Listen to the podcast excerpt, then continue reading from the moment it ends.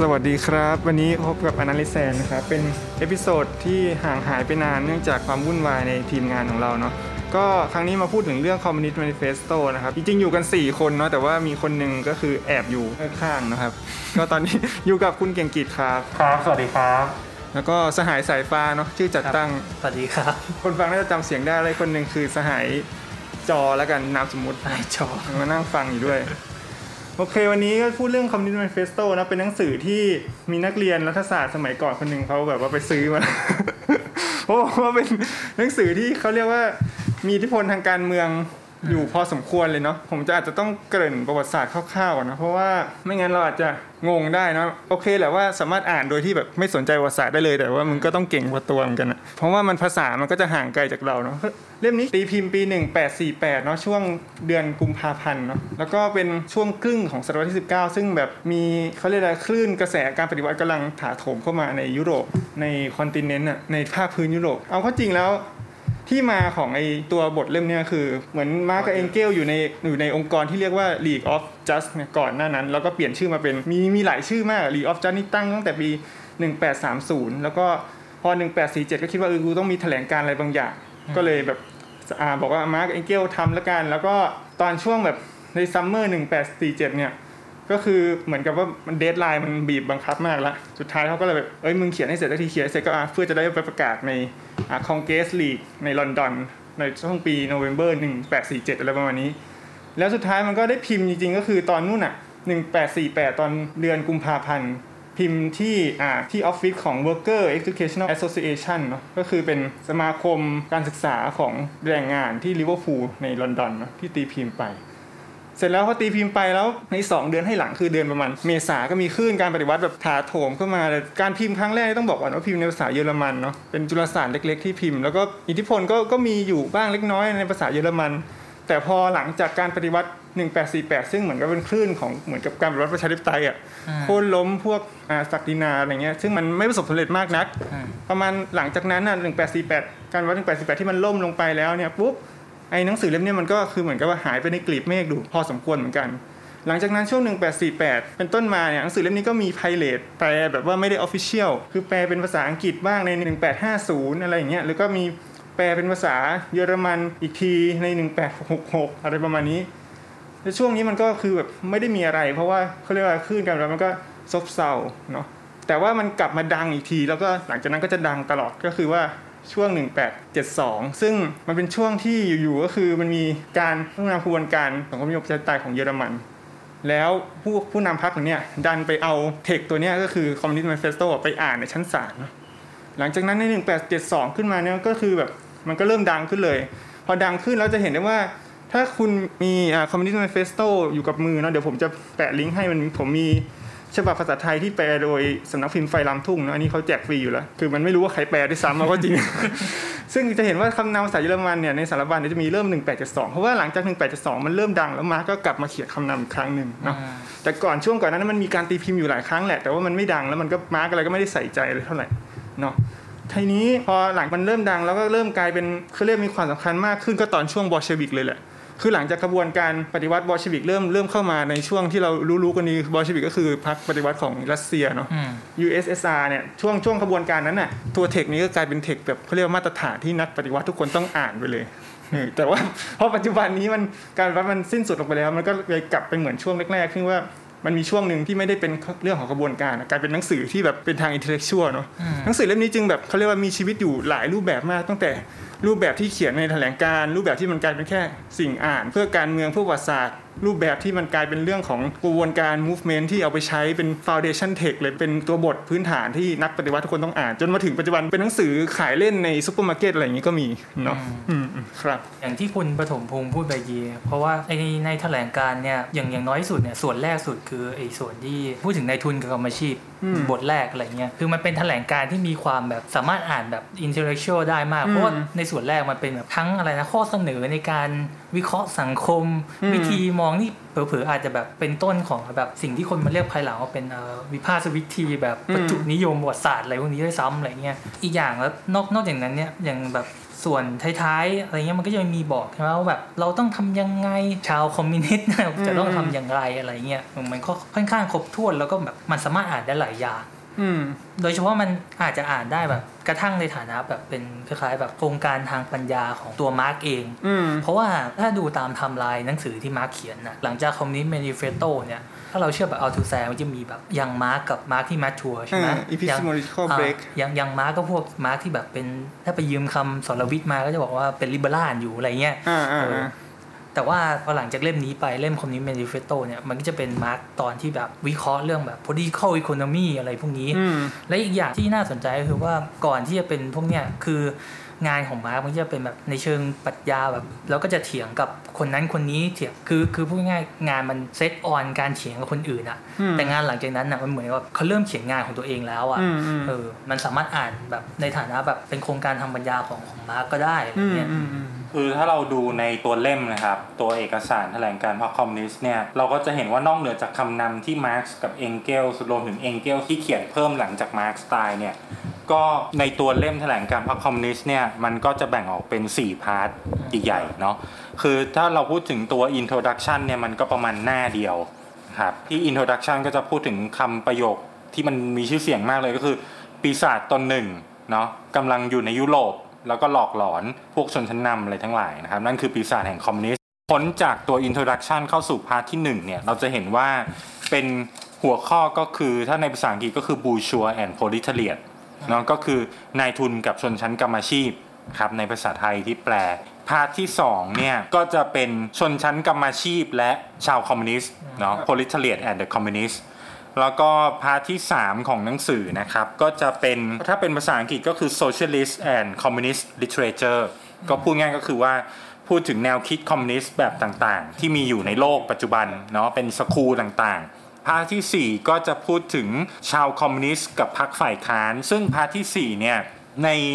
คำนำที่มาร์กซ์กับเองเกลส์เขียนขึ้นในปี 1872 ซึ่งคุณปฐมพงศ์ได้พูดไปแล้วเนี่ย คำนำมันนั้นเนี่ยมาร์กซ์กับเองเกลส์ก็พูดอันหนึ่งว่า part ที่4เนี่ยเป็น part ที่ค่อนข้างจะล้าสมัยไปแล้ว เพราะว่าในขณะนั้นตอนที่เขียนแถลงการณ์พรรคคอมมิวนิสต์เนี่ยคือมาร์กซ์กับเองเกลส์เขียน part ที่ 4 เพื่อที่จะวิพากษ์วิจารณ์ รวมถึงกำหนดจุดยืนของชาวคอมมิวนิสต์ที่มีต่อพรรคของกรรมกรพรรคตุ้นนี่ต่างๆ นานาที่มีอยู่ในเยอรมันในขณะนั้นในยุโรปในขณะนั้น ซึ่งพอปี 1872เนี่ย มาร์กซ์กับเองเกลส์ในคำนำก็บอกชัดเจนว่ามันล้าสมัยไปแล้วเพราะพรรคพวกนั้นมันชิบหายไปหมดแล้วเนาะเพราะฉะนั้นคือในแง่นี้เราผมผมชอบอันนี้มากเลย เพราะว่าด้านหนึ่งเราก็จะเห็นว่ามาร์กซ์กับเองเกลส์เองก็ในด้านหนึ่งนะครับจากคำนำอันเนี้ยเขาก็รู้ข้อจำกัดของแถลงการณ์พรรคคอมมิวนิสต์ครับคือไม่ใช่ว่าทั้ง 4 part นี้จะใช้ได้เป็นแบบร้อยปีเนาะ1848จนถึง1872เนี่ย คือมันแค่24ปีเท่านั้น เนาะซึ่งมาร์กก็ยอมรับเองเกลส์ก็ยอมรับว่าพาร์ทที่ 4 มันล้าสมัย แต่ในขณะเดียวกันความน่าสนใจก็คือ อย่างที่คุณปฐมพงศ์พูดไปแล้วว่าเขาตั้งใจที่จะเขียนหนังสือเล่มนี้ให้มันเป็นเหมือนกับเป็นคู่มืออะครับเป็นคู่มือเป็นอะไรที่ปลุกระดมที่มันค่อนข้างจะมีอายุยาวนานในความคาดหวังของเขาเนาะ เพราะฉะนั้นเขาก็จะมองว่าในคำนำฉบับปี 1872อันเดียวกันเนี่ยมาร์กซ์กับเองเกลส์ก็พูดว่า แม้ว่ามันจะล้าสมัยไปแล้ว แต่ขอไม่แก้ไข ขอไม่แก้ไข เพราะว่าอะไรนะครับ อันนี้ขออ่านในโค้ดซึ่งผมชอบมากเลย แต่ในเมื่อแถลงการนี้ได้กลายเป็นเอกสารทางประวัติศาสตร์ฉบับหนึ่งไปแล้ว เราก็ไม่มีสิทธิ์อะไรจะไปเปลี่ยนแปลงมันได้ เพราะฉะนั้นในฉบับหลังๆ จึงทำหน้าที่เขียนคำนำเพื่อปิดช่องว่าง โดยกล่าวถึงเหตุการณ์ที่เกิดขึ้นหลังปี 1847 จนถึงปัจจุบันคือ 1872 คือพูดง่ายว่าในแง่ของการเขียนเนี่ย หนึ่งยอมรับว่ามันมีข้อจำกัดเมื่อเวลาผ่านไป แต่ในอีกด้านหนึ่งก็ทำให้เอกสารเนี้ยมีสถานะเป็นเอกสารทางประวัติศาสตร์ด้วยที่ตั้งใจที่จะทำให้มันอยู่ไปอย่างยาวนานครับแล้วข้อความของมันก็คือเปิดให้เกิดการอ่านตีความไปเรื่อยๆ ซึ่งอันนี้ผมคิดว่ามันน่าสนใจที่เป็น เจตนาของผู้เขียนสองคน อืมอืมจริงๆผมอยากจะกลับมาที่ชื่ออย่างหนึ่งว่าตัวตัวชื่อมันก็มีความสำคัญจริงเพราะตอนแรกมันเป็น Manifesto of the Communist Party เนาะอืมแล้วตอนหลังมันชื่อมันสลับเป็น the Communist Manifesto เหมือนที่เราใช้กันอยู่ปัจจุบันเนาะจริงๆก็ไม่ใช่อะไรหรอกเพราะว่าจริงๆว่าเขาว่าปาร์ตี้ในที่อยู่ในในเล่มเนี้ยซึ่งซึ่งชื่อใหม่มันตัดออกไปนะมี Communist Manifesto ไปแล้ว คือเพราะว่าเพราะว่าจริงๆ แล้วปาร์ตี้ในตอนที่มาพูดถึงมันไม่ใช่ปาร์ตี้แบบ ในลักษณะปัจจุบันที่เราเข้าใจเนาะอืมมันไม่ใช่ปาร์ตี้แม้กระทั่ง revolutionary party ด้วยซ้ำในในตอนนั้นเพราะยังไม่มีอะคือหมายว่ามันเหมือนเป็นโครงการที่พยายามจะจะพูดถึงแถลงการณ์ว่าเออมันจะเป็นในทางไหน แล้วก็แน่นอนว่ามันไม่ใช่พรรคที่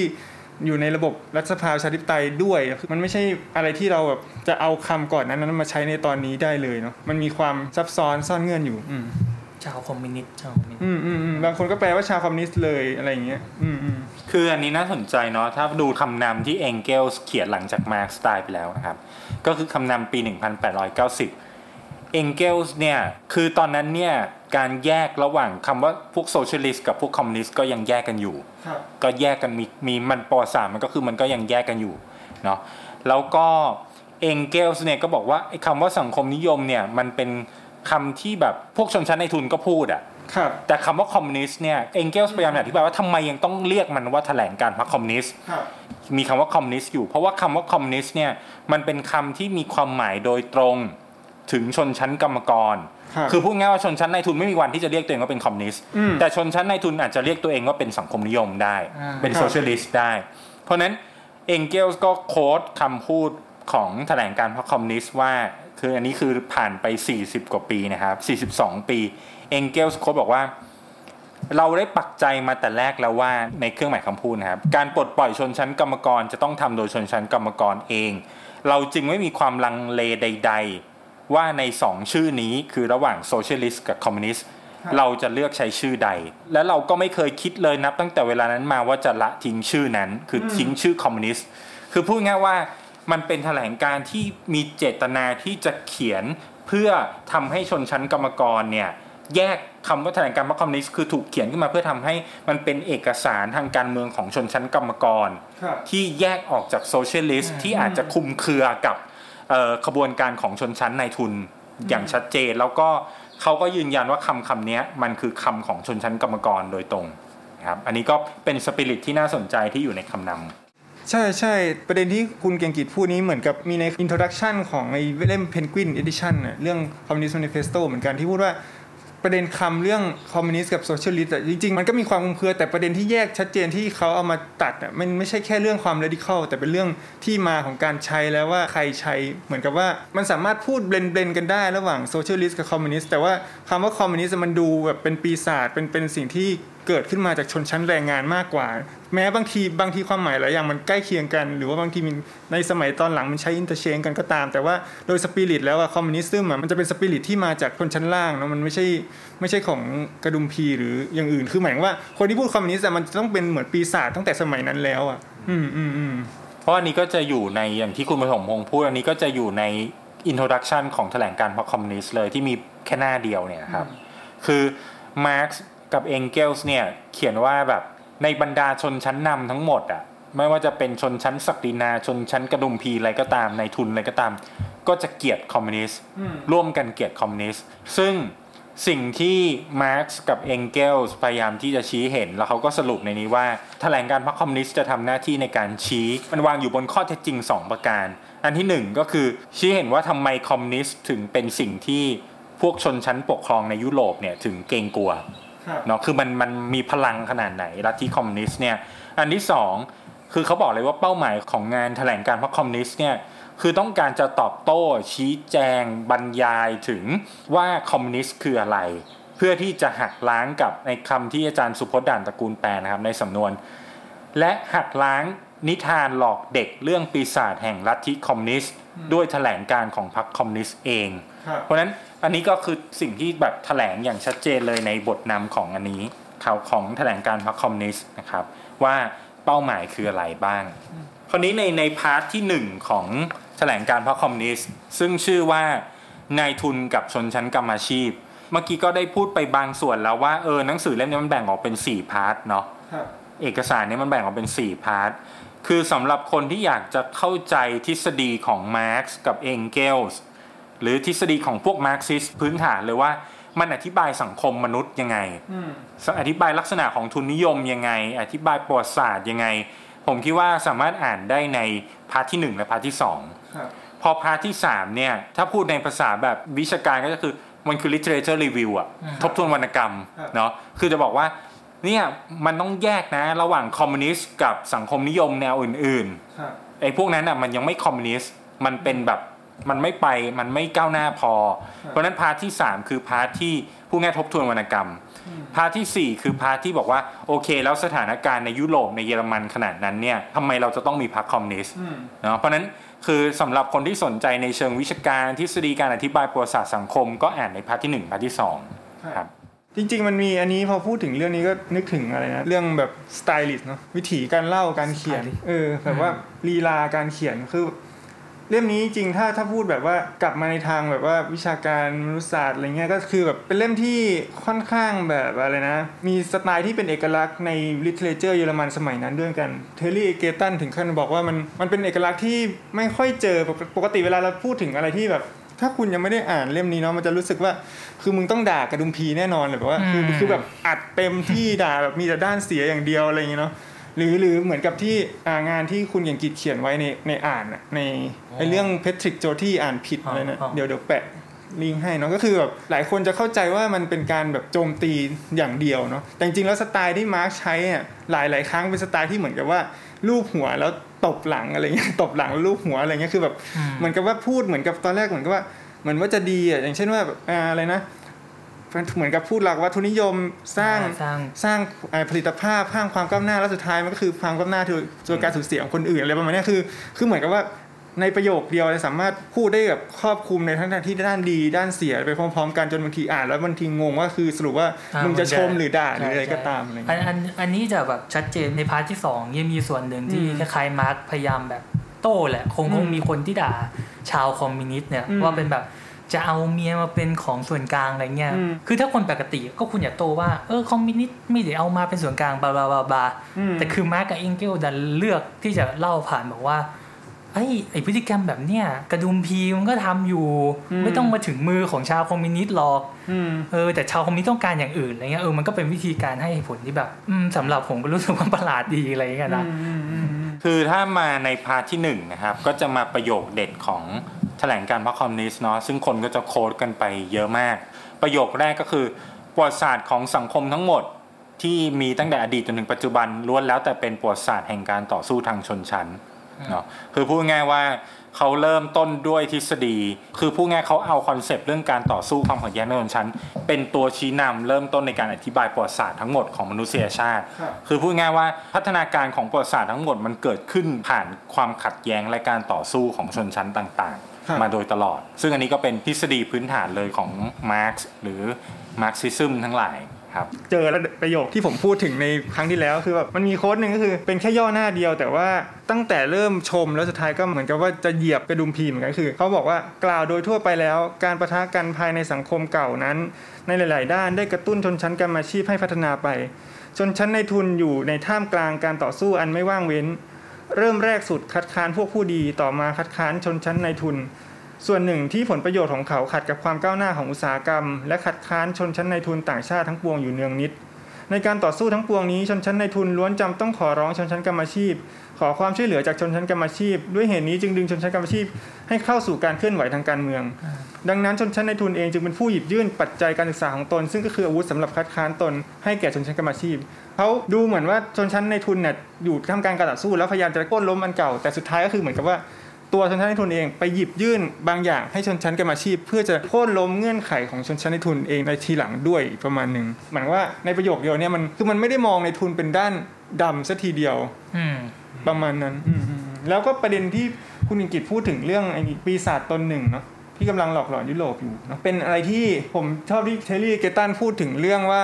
สรุปว่าไอ้เล่มเนี้ยมันเป็นแบบความจริงมันเป็น fiction หรือมันเป็นอะไรอย่างเงี้ยอันหนึ่งที่พูดถึงว่าเป็นอะไรประวัติศาสตร์ของการต่อสู้เป็นประวัติศาสตร์การต่อสู้ทางชนชั้นเงี้ยอืมอันนี้คือมันก็จริงในแง่ที่ว่ามันกำลังพยายามพูดถึง political project เรื่องของประวัติศาสตร์ที่ผ่านมาที่ในการต่อสู้ แต่ในแง่หนึ่งมันไม่ได้จริงสักขนาดว่าอย่างอื่นไม่ใช่ประวัติศาสตร์เลยแบบว่าประวัติศาสตร์ของเกลือของอะไรไม่ใช่ประวัติศาสตร์เลยแต่ว่ามันคือว่ามันเป็น political project ที่เน้นไอ้ตรงเนี้ยเข้ามาว่าเออเนี่ยมันมันเป็นฉากหนึ่งของประวัติศาสตร์ที่สำคัญนะคือมันไม่ได้แบบว่า มันไม่ได้จริงโดย literal ที่ว่าแบบคำเนี้ยมันแบบจริงในทางแฟกต์ว่า ถ้าไม่ใช่นี้ไม่ใช่ประวัติศาสตร์หรือประสาททั้งหมดแบบ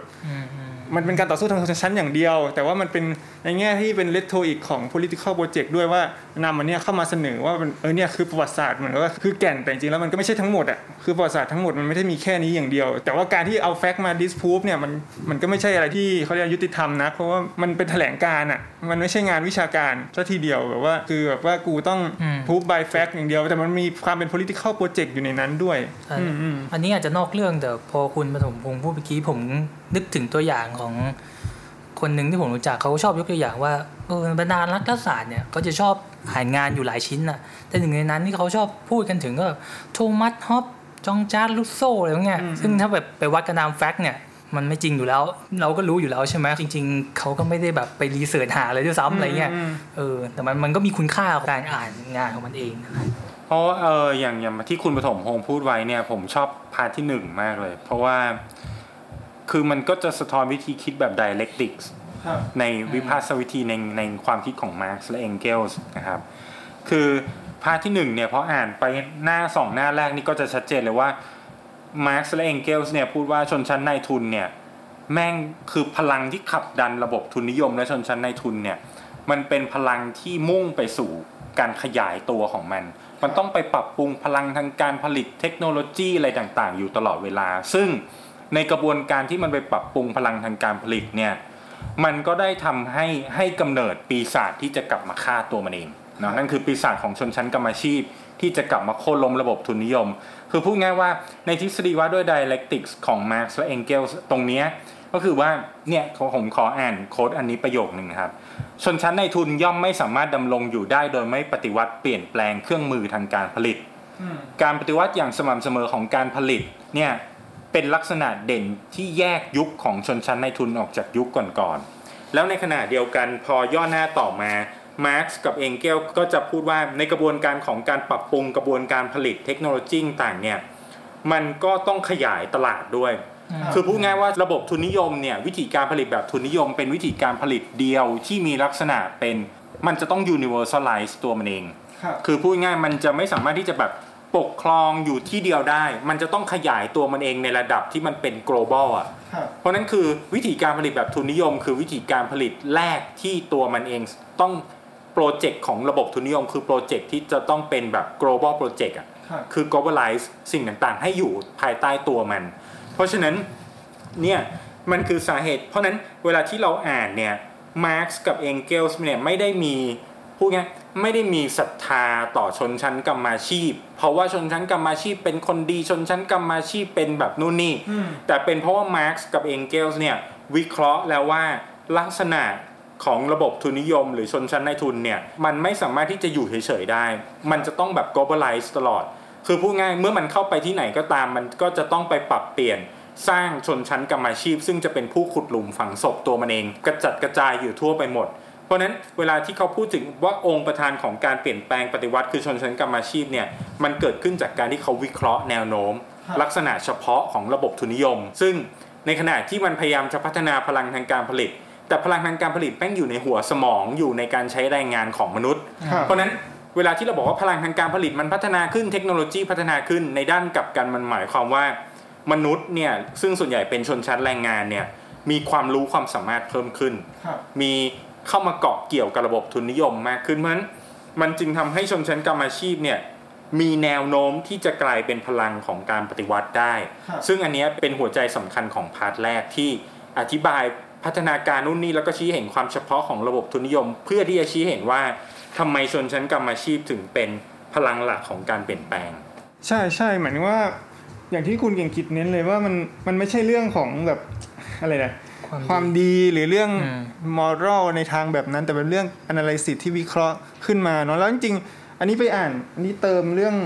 ไปอ่านจากไอของชิเชกอะ relevant of communist manifesto เนอะคือตอนแรกนึกว่ามันจะหนาแต่ว่ามันก็60หน้าเองบางบางบางมากตกใจแต่ว่ามันก็ถ้าซื้อมาก็จะแพง แพงมากอะผมไปค้นหาราคาดู500อะไรเงี้ยคือก็โหลดเถื่อนเอาตามวิถีของพวกคอมมิวนิสต์ใจดำผมนี่ใจดำด้วยใช่ไหมใช่ไหมมันก็ต้องอ่าอย่างนี้แหละก็ คือเขาก็พูดถึงแบบว่าจริง ๆ มันมีปัญหาอย่างหนึ่งที่ว่าเนื่องจาก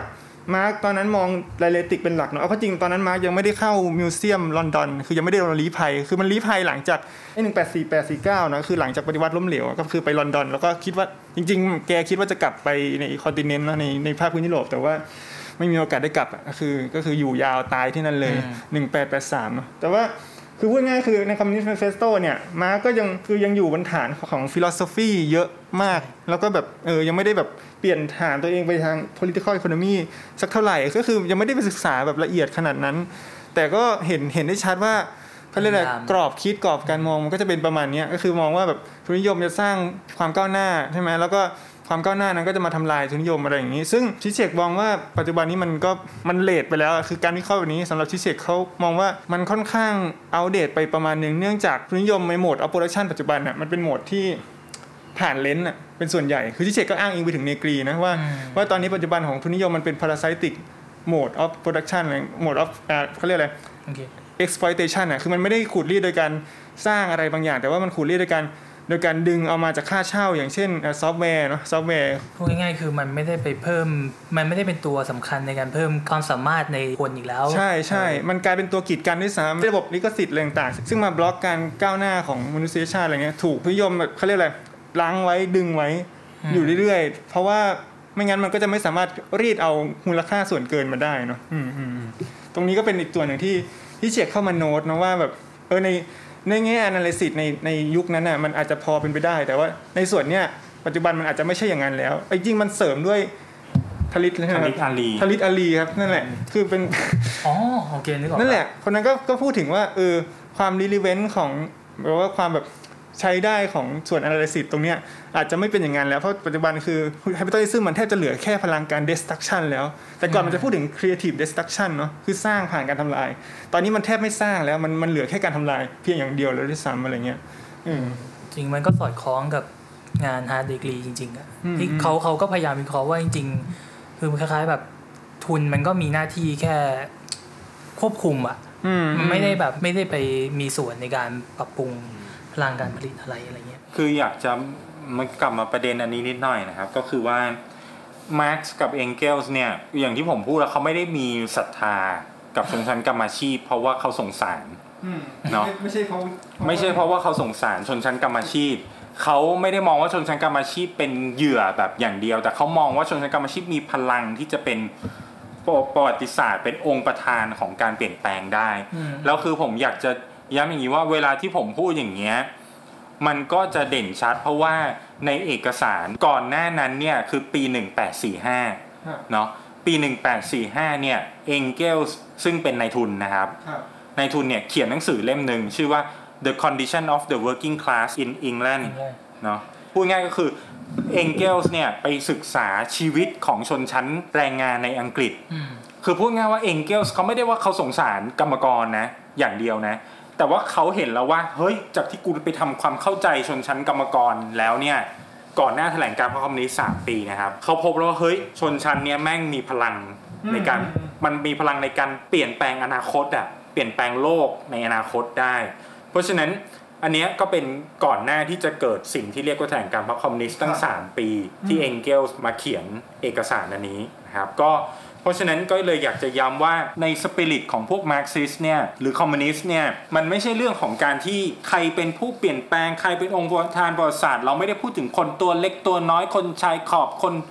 โดยในความหมายหรือเหยื่อในความหมายนั้น แต่เรากำลังอธิบายซึ่งในเนี้ยมาร์กกับเองเกลส์ก็จะพูดตลอดว่า ในการทำความเข้าใจพัฒนาการของสังคมมนุษย์เนี่ยเขาใช้คำว่ามีเราต้องมีความเป็นวิทยาศาสตร์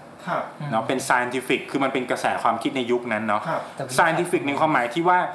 มันเราไม่ใช่เชื่อแบบศาสนา หรือเราไม่ได้ทำสังคมสงเคราะห์ มันคือการทำความเข้าใจประวัติศาสตร์โดยย้อนกลับไปในอดีต และลักษณะในปัจจุบันเพื่อจะ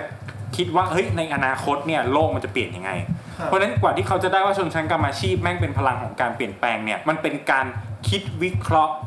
แบบในเชิงประวัติศาสตร์อะอย่างเข้มข้น เราอาจจะโต้แย้งกันได้ว่าโอเคมันเฟลหรือมันไม่เฟลเนาะแต่ว่าที่อยากจะพูดตรงนี้ก็คือชนชั้นกรรมอาชีพเป็นองค์ประธานของประวัติศาสตร์ไม่ใช่เพราะว่าเขาเป็นคนตัวเล็กตัวน้อยหรือเป็นเหยื่อแต่เพราะเขาอยู่ในใจกลางของการผลิต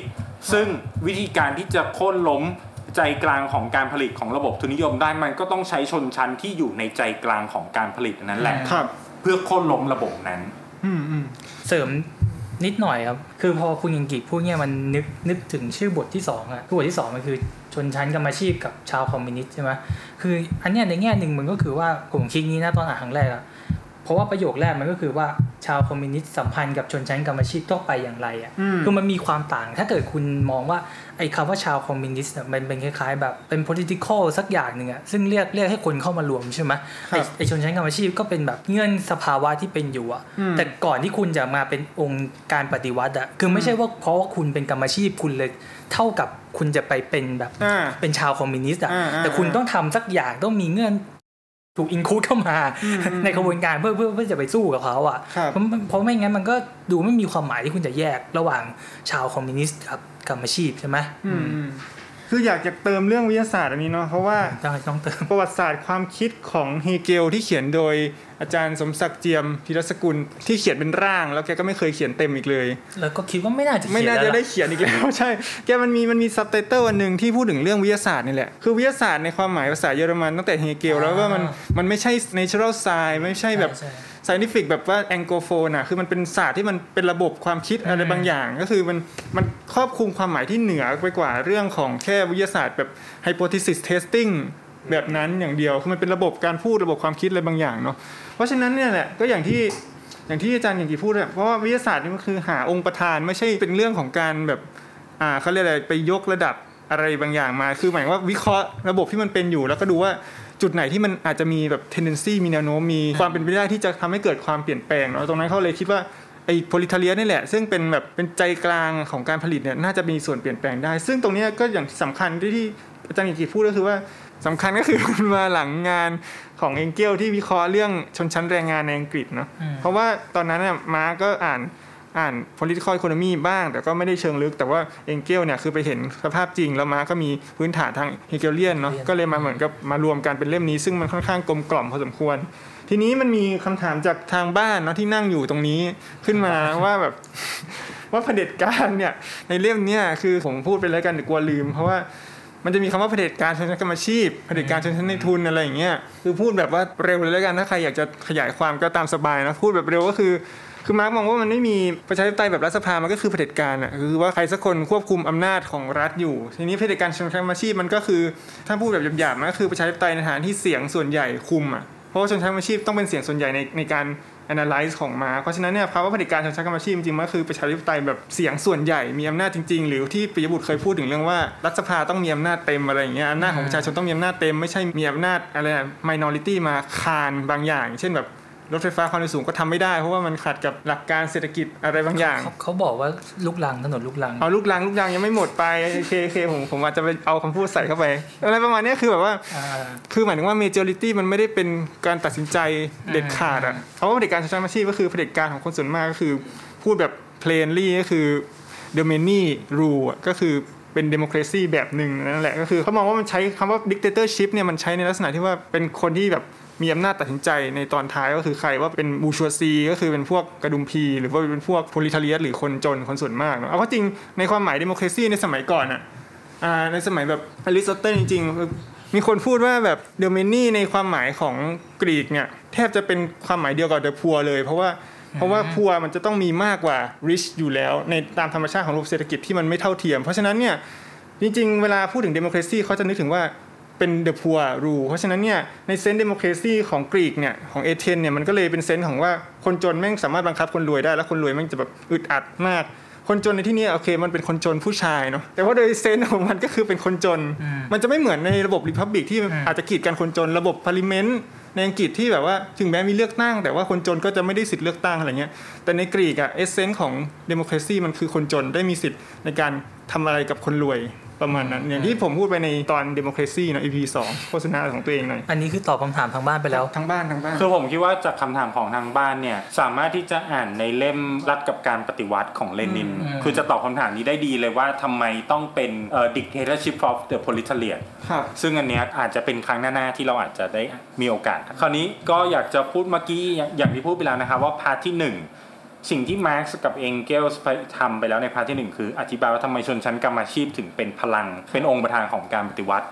หน้าที่ของ part ที่สองคือ แล้วถ้าจะปฏิวัติจะปฏิวัติอะไร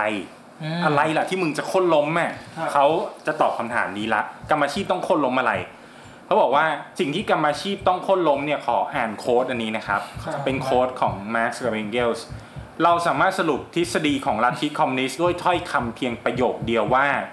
ยกเลิกระบบกรรมสิทธิ์เอกชน คือพูดง่ายยกเลิก private property ครับคือถ้าจะตอบคำถามว่าคอมมิวนิสต์คืออะไรก็คือการปฏิเสธโค่นล้มระบบกรรมสิทธิ์ส่วนบุคคลเนาะซึ่งหลังจากนั้นก็จะอธิบายประเด็นเนี้ยนะครับเป็นประเด็นหลักโยงกับประเด็นเรื่องครอบครัวประเด็นเรื่องผู้หญิงอืมผู้ชายว่าในระบบกรรมสิทธิ์ส่วนบุคคลมันถูก ในระบบทุนนิยมมันไป apply กับสถาบันครอบครัว สถาบันต่างๆ การมองผู้หญิงการมองเรื่องอื่นๆยังไงได้บ้าง เนาะซึ่งอันนี้ก็จะเป็นหัวใจสำคัญเลยของ part ที่สองคราวนี้มันน่าสนใจมากเลยก็คือทำไมมาร์กซ์กับเองเกลส์เมื่อกี้เราคำถามว่าเขามีความศรัทธาไหมในเขาเขาใช้ความศรัทธาหรือเปล่าว่าเราต้องยกเลิกกรรมสิทธิ์ส่วนบุคคลอืมอืมผมอยากจะยกโค้ดนี้นะครับว่ามาร์กกับเองเกลส์พูดต่อมาว่า พวกท่านคงตกใจมากเมื่อเราตั้งใจจะยกเลิกกรรมสิทธิ์ส่วนบุคคล แต่ในความเป็นจริงในสังคมที่ท่านดำรงอยู่ในปัจจุบันเนี่ย สมบัติส่วนบุคคลของประชาชน 9 ใน 10 ส่วนอืมได้ถูกทำลายไปแล้วอืมอืมเท่าที่มันเหลืออยู่ก็สำหรับคนจำนวนน้อย ดังนั้นสิ่งที่จะถูกทำลายไปอีกนั้น ก็เป็นเพียงสิ่งที่คนจำนวน 9 ใน 10 ส่วนของสังคมมิได้มีอยู่แล้วครับคือพูดง่ายๆว่า ในเมื่อคน 90%เนี่ยไม่มีทรัพย์สมบัติหาอะไรเลยเหลือเลยใช่ไหมคือแบบต้องขายแรงงานของตัวเองไม่มีอะไรเหลือเนี่ยคือลำบากเนี่ย ทำไมคน 90%จะต้องมาปกป้องกรรมสิทธิ์ส่วนบุคคลในเมื่อพวกเขาไม่มีอยู่แล้วอะสิ่งเดียวที่พวกเขาจะทำได้ก็คือการยกเลิกกรรมสิทธิ์ส่วนบุคคล เพราะว่าแล้วมันง่ายกว่าที่เราจะบอกว่าชนชั้นนายทุนมึงมายกเลิกกรรมสิทธิ์ส่วนบุคคล ชนชั้นนายทุน 10%คือชนชั้นที่ถือครองทรัพย์สินกรรมสิทธิ์ส่วนบุคคลเกือบทั้งหมด เพราะฉะนั้นคนที่จะยกเลิกกรรมสิทธิ์ส่วนบุคคลก็ต้องเป็นชนชั้นที่ไร้ปัจจัยการผลิตไร้ทรัพย์สินนั่นคือชนชั้นกรรมอาชีพ คือผมคิดว่าถ้าเรามองเอาประเด็นเนี้ยมา apply กับสังคมปัจจุบันเนาะอย่างหนังสือของแบบโทมัสพิเก็ตตี้ที่มันอ่าดังๆใช่ไหมครับว่าแบบโหตอนนี้เราก็แบบความเหลื่อมล้ำในสังคมมากขึ้นอะไรเงี้ยคือแบบคนจนแบบคนแบบ1%ถือครองทรัพย์สินกี่เปอร์เซ็นต์อะไรเงี้ยอืมคือเราจะเห็นเลยว่าโหคนส่วนใหญ่มีชีวิตอยู่อย่างยาก พูดง่ายเหลื่อมล้ำอย่างถึงที่สุดอะครับแล้วทำไมคนส่วนใหญ่ถึงจะต้องมาปกป้องความเหลื่อมล้ำและระบบกรรมสิทธิ์อันนี้ด้วย ซึ่งเวลาพอเราอ่านแล้วเนี่ยกว่าที่เขาจะได้ผลึกความคิดว่าเฮ้ยเราทำไมเราต้องยกเลิกกรรมสิทธิ์ส่วนบุคคลเนี่ยมันไม่ได้เป็นความศรัทธาอันมืดบอดอะครับแต่มันคือการคิดวิเคราะห์แล้วว่าเฮ้ยความเหลื่อมล้ำที่มันเพิ่มขึ้นเนี่ยจนกระทั่งปัจจุบันเราก็เห็นว่ามันเพิ่มขึ้นกว่าในทุกยุคทุกสมัยใช่ไหมครับครับเพราะฉะนั้นทำไม เมื่อมันเหลื่อมล้ำขนาดนี้ชีวิตคน 90%มันแย่ขนาดเนี้ยทำไมคน 90%ถึงจะไม่ลุกขึ้นมาโค่นล้มระบบนี้นะครับวันนี้ก็เป็นเหมือนที่คุณปฐมมงพูดว่า ถ้าแหล่งการว่าคอมมิวนิสต์มันคือการให้คำถามอะครับมันคือการชวนให้เราคิดว่า ก็พวกมึงแม่งไม่มีหาอะไรเลยในชีวิตอะครับมึงจะทนอยู่กับระบบนี้ทำไม คือมันเป็นปลุกระดมด้วยนะครับ ถ้าต่อจากคุณยิงกิจก็คือ ตรงส่วนเนี้มันน่าสนใจก็คือมาร์กกับเองเกลอะเหมือนพยายามแบบชวนเราคิดใหม่กับคำหลาย ๆ อย่างเพราะท่อนหนึ่งก็จะพูดถึง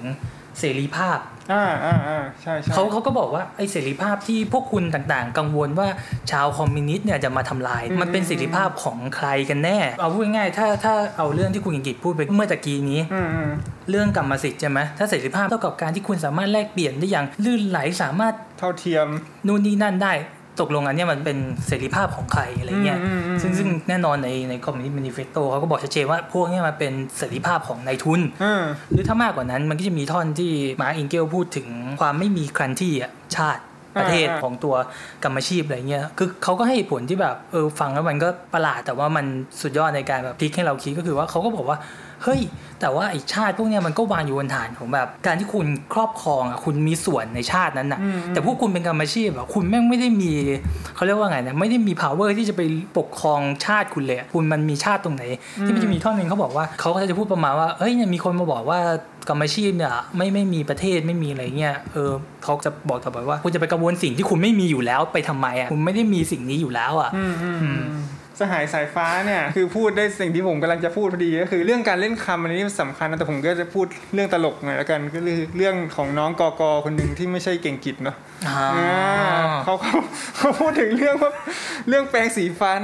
อืมว่าแบบว่าหลายคนก็จะแบบว่ากลัวว่าเออเชี่ยแม่งเดี๋ยวแม่งจะมายึดแปรงสีฟันกูคือแบบอ๋อเดี๋ยวพวกคอมมิวนิสต์จะมายึดแปรงสีฟัน ยึดรถที่ผ่อนไม่หมดอะไรอย่างเงี้ยก็คืออมก็คือมันเป็นตลกร้ายแล้วว่าคือมึงมีอะไรให้เขายึดบ้าง ถ้าสมมุติว่ามันจะยึดเนี่ยมันก็ต้องไปยึดโรงงานใช่ไหมยึดอะไรที่แบบว่าเป็นสร้างการผลิตแต่ไม่ใช่แปรงสีฟัน ไม่ใช่สบู่อะไรอย่างงี้ ซึ่งแบบ คือมึงก็คือใช้เครื่องอยู่อยู่รอดเฉยๆอะแต่ว่าปัจจัยการผลิตที่เขาพูดถึงเนี่ยมันต้องเป็นอะไรที่ยิ่งใหญ่กว่านั้น อย่างเช่น องค์ความรู้อินเทอร์เน็ตหรืออะไรต่างๆ ที่คุณปฐมพงษ์พูดเมื่อกี้ก็จะมีอยู่ท่อนหนึ่งเลย มาร์คเองเกลส์พูดว่า เรามิได้หมายจะทำลายการถือกรรมสิทธิ์เอกชนในผลิตผลของแรงงาน ซึ่งเพื่อตอบสนองการผลิตซ้ำของชีวิตอ่าชัดเจน ซึ่งความหมายจริงๆอะก็คือมันสองคนเนี่ยเขาก็พูดว่าไอ้กรรมสิทธิ์เอกชนที่เขาต้องการทำลายอะมันคือกรรมสิทธิ์มอบให้คุณสามารถมีอำนาจในการไปเอาชีวิตคนอื่นมารับใช้กูได้อะคุณมีอำนาจในการแค่ถือครองแปรงสีฟันเนี่ยคุณไม่มีอำนาจไปบอกเฮ้ยคุณเก่งกิจ มาทำงานรับใช้ผมหน่อยสิ มันอืมมันคนละเรื่องกันเลยอะอืมใช่แล้วอันนี้มันเป็นตลกร้ายตรงที่ว่ามันเล่นคำหมดเลยแบบอันนี้เป็นเป็นประเด็นที่คุณนายพลพูดไปแล้วพี่เฉกก็พูดบ่อยมาก เรื่องว่าแบบอาจารย์ศาสตราจารย์ท่านหนึ่งก็ชอบพูดเรื่องแบบการศาสตราจารย์ค่ะศาสตราจารย์ท่านหนึ่งซึ่งไม่ใช่ไม่ใช่รองศาสตราจารย์เป็นศาสตราจารย์อ๋อท่านหนึ่งไอซีเขาเขาพูดถึงเรื่องว่าปัจจุบันนี้แบบโดยเฉพาะ neo liberalism นี่เป็นอีกขั้นถ้าสมมติเราจะมองเป็นขั้นเนาะอีกขั้นของการพัฒนาของทุนนิยมหรืออีกเฟสหรือระยะหนึ่งก็ตามในปัจจุบันคือแบบ เขาขายอะไรขายความไม่เสรีภาพในนามเสรีภาพถูกเนอะอย่างเช่นขาย freedom of choice ที่จะเลือกโรงพยาบาลได้เองเนาะเออคือมึงไม่ต้องแบบผูกกับโรงพยาบาลไหนแล้ว มึงมีตังค์ก็ไปเลือกโรงพยาบาลไหนก็ได้ มึงมีตังค์มึงก็อะไรนะซื้อประกันชีวิตเองสิเนาะมึงมีตังค์มึงก็ไปอะไรอะหาอะไรวิธีการสะสมทุนเพื่อจะให้ได้บำนาญในชีวิตตัวเอง คือแบบทุกอย่างก็คือมึงมีเสรีภาพมากขึ้นอะแต่เสรีภาพนี่คือเสรีภาพที่ให้มาแบบกวงเปล่าเป็นเสรีภาพที่หลอกว่าว่าคุณมีเสรีภาพอืมแต่ว่าใช่จริงๆมันเป็นความเปราะบางนะเป็น precarious มันเป็นเสรีภาพเป็นเสรีภาพของนายทุนที่จะใช่สามารถเอาพวกคุณไปเป็นทาสอะไรเงี้ยอืมก็ผมขอวกกลับมาอีกนิดนึงสุดท้ายแล้วมันจะเป็นประโยคที่คล้ายสิ่งที่เป็นความกังวลว่าจะถูกริบเอ่อแปรงสีฟันนะฮะมันอยู่หน้า 65 เขาบอกว่า ลัทธิคอมมิวนิสต์หาได้ลิดรอนอำนาจของผู้ใดผู้หนึ่งในการถือกรรมสิทธิ์ผลิตภัณฑ์ของสังคมไม่ หากลิดรอนแต่อำนาจที่ใช้ในการถือกรรมสิทธิ์ชนิดนี้ไปเอาแรงงานของผู้อื่นลงเป็นทาสเท่านั้น นี่ก็ชัดเจนครับเขาไม่ไปลิดแปรงสีฟันคุณแน่ๆนะฮะคือในบทนี้ยังมีความสำคัญอีกอย่างหนึ่งสำหรับคนที่สนใจเรื่องถ้าพูดภาษาแบบมาร์กซิสต์ก็คือโครงสร้างส่วนบน เนาะครับหรือถ้าพูดภาษาแบบทางทฤษฎีวิชาการก็อาจจะเป็นแบบ cultural politics อืมอะไรอย่างเงี้ยเนาะการเมืองวัฒนธรรมเนาะ cultural study ทั้งหลายว่าเออมาร์กซ์กับเองเกลส์เนี่ยหูวิพากษ์วิจารณ์มากว่าระบบทุนนิยมเนี่ยมันดำรงอยู่ได้ก็ต่อเมื่อมันครอบงำเราในเชิงวัฒนธรรมครับใช่มันได้สถาปนาวัฒนธรรมของชนชั้นนายทุนขึ้นมาที่จะครอบงำเรา ไม่ว่าจะเป็นความคิดเรื่องเสรีภาพ วัฒนธรรม กฎหมายครอบครัวการศึกษา ความคิดในเรื่องศาสนา ครับที่ครอบงำพวกเราซึ่งเขาก็จะใช้จำนวนหน้ามหาศาลเลยในการโต้ ค่อยๆ ไล่โต้ไปเรื่อยๆ ว่าไอ้สิ่งเหล่านี้มันทำให้เราจะต้องยกเลิกมันด้วย เพราะมันครับทั้งหมดสถาบันทั้งหมดเนี้ยมันไปผูกโยงกับความคิดเรื่องกรรมสิทธิ์ส่วนบุคคลทั้งนั้น เช่น ตอนที่เขาพูดถึงเรื่องระบบครอบครัวเขาบอกว่าจุดยืนของเขาเนี่ยคือขออ่านนะครับ ยกเลิกการมีครอบครัวเสียเลย ครอบครัวปัจจุบัน ครอบครัวชนชั้นนายทุนตั้งอยู่บนพื้นฐานอะไรคำตอบก็คือ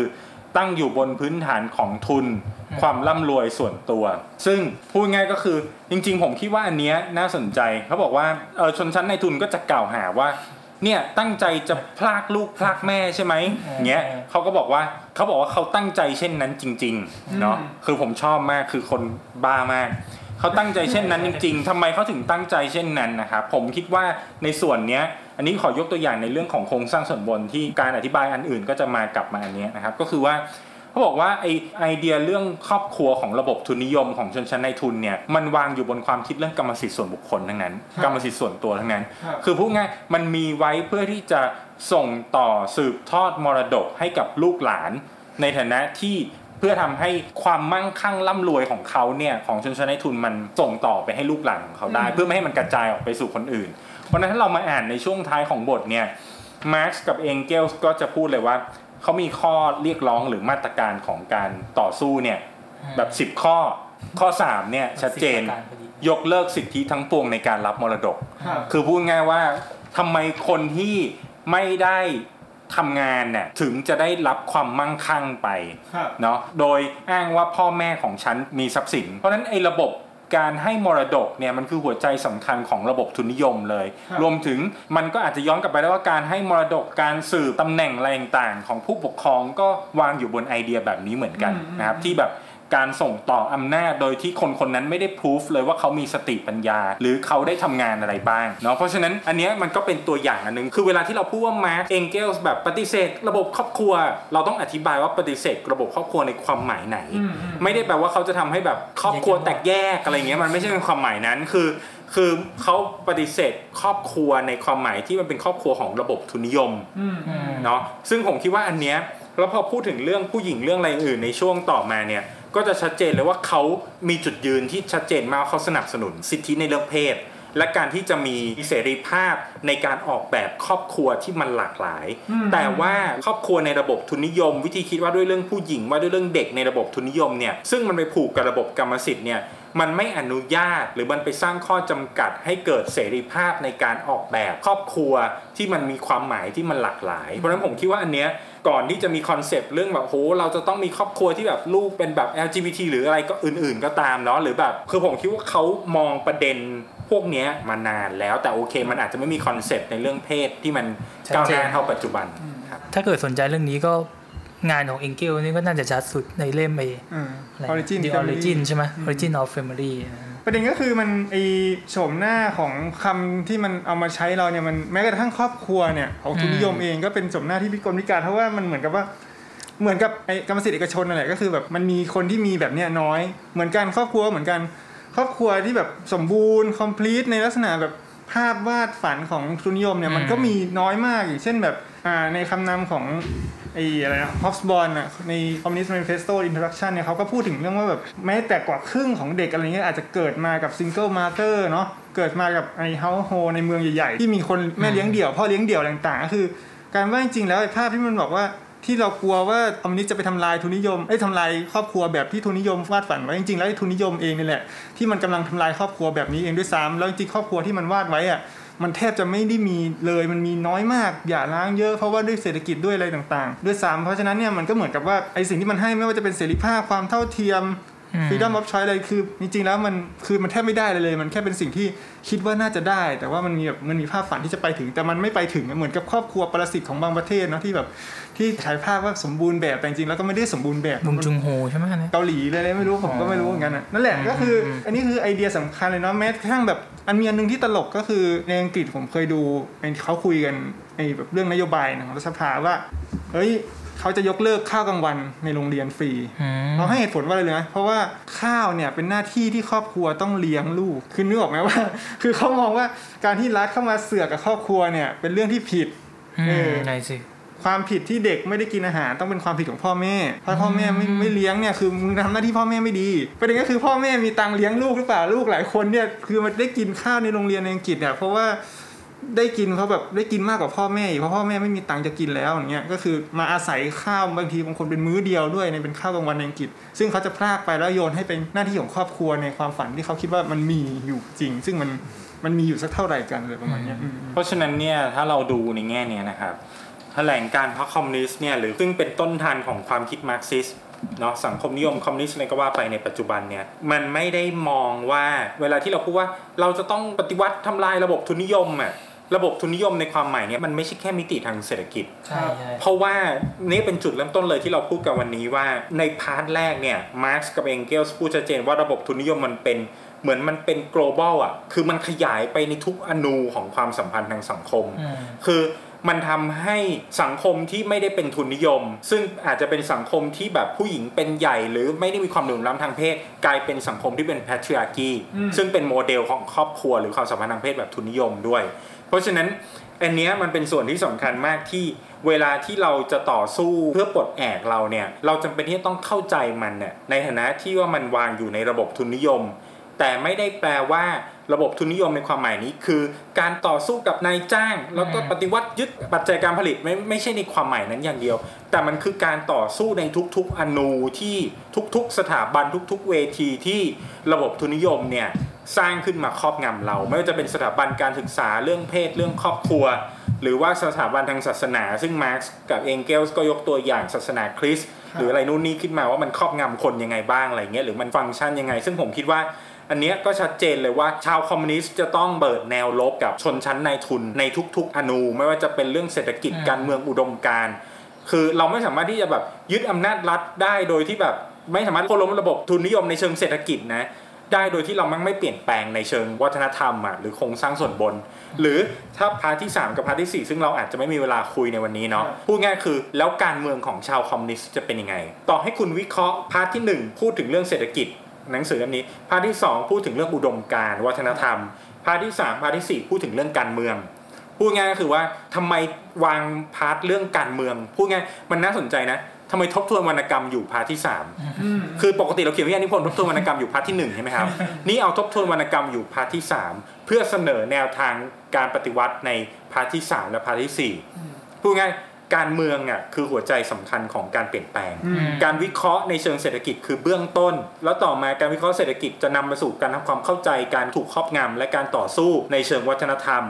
ต่อมาแล้วเราจะเปลี่ยนแปลงไง เราแม่งต้องมีพรรคปฏิวัติ นั่นคือ part สุดท้ายเพราะฉะนั้นเศรษฐกิจวัฒนธรรม แล้วก็การเมือง นี่คือโครงสร้างของงานเขียนอันนี้ ผมอยากจะจบเหมือนที่ที่เชกพูดอะว่าแบบอืม ไม่ว่าคุณจะมองว่ามันจะล้าสมัยบางอย่างแม่งเฮเกลเลียนเกินบางอย่างนู่นนี่นั่น แต่สุดท้ายก็คือคำถามมันก็ยังมีความสำคัญกับปัจจุบัน ว่าเราจะเอายังไงเราจะล้มกระดานนี้ยังไงผม มันไม่ใช่ว่าคุณเล่นหมากรุกแล้วต้องเอาชนะ เพราะว่าหมากรุกที่คุณเล่นตอนนี้คือคุณเล่นด้วยคุณมีเบี้ยตัวเดียวสู้กับฝั่งนู้นที่มีทั้งแบบทุกอย่างอะคงคงไม่หวังที่จะเอาชนะแล้วก็ต้องเล่นเกมนี้ต่อไปอะคุณต้องแบบล้มกระดานแล้วก็เพื่อเล่นเกมใหม่ที่มันอาจจะแฟร์กว่านี้หรือเปล่าคือหมายถึงว่าเกมนี้มันพิกลพิการแล้ว แล้วความ relevant หรือความมีอิทธิพลต่อปัจจุบันของเล่มนี้คืออะไรก็คือก็คือตัวการเมืองมันนั่นแหละคำถามมันแหละว่าแล้ว communism อะจะมาได้ไหมเป็นไปได้ไหมยังไงอะไรต่างๆ นี่คือความความ relevant ของ communism ในปัจจุบัน Communist Manifesto ขอบคุณครับโอเคสวัสดีครับสวัสดีครับ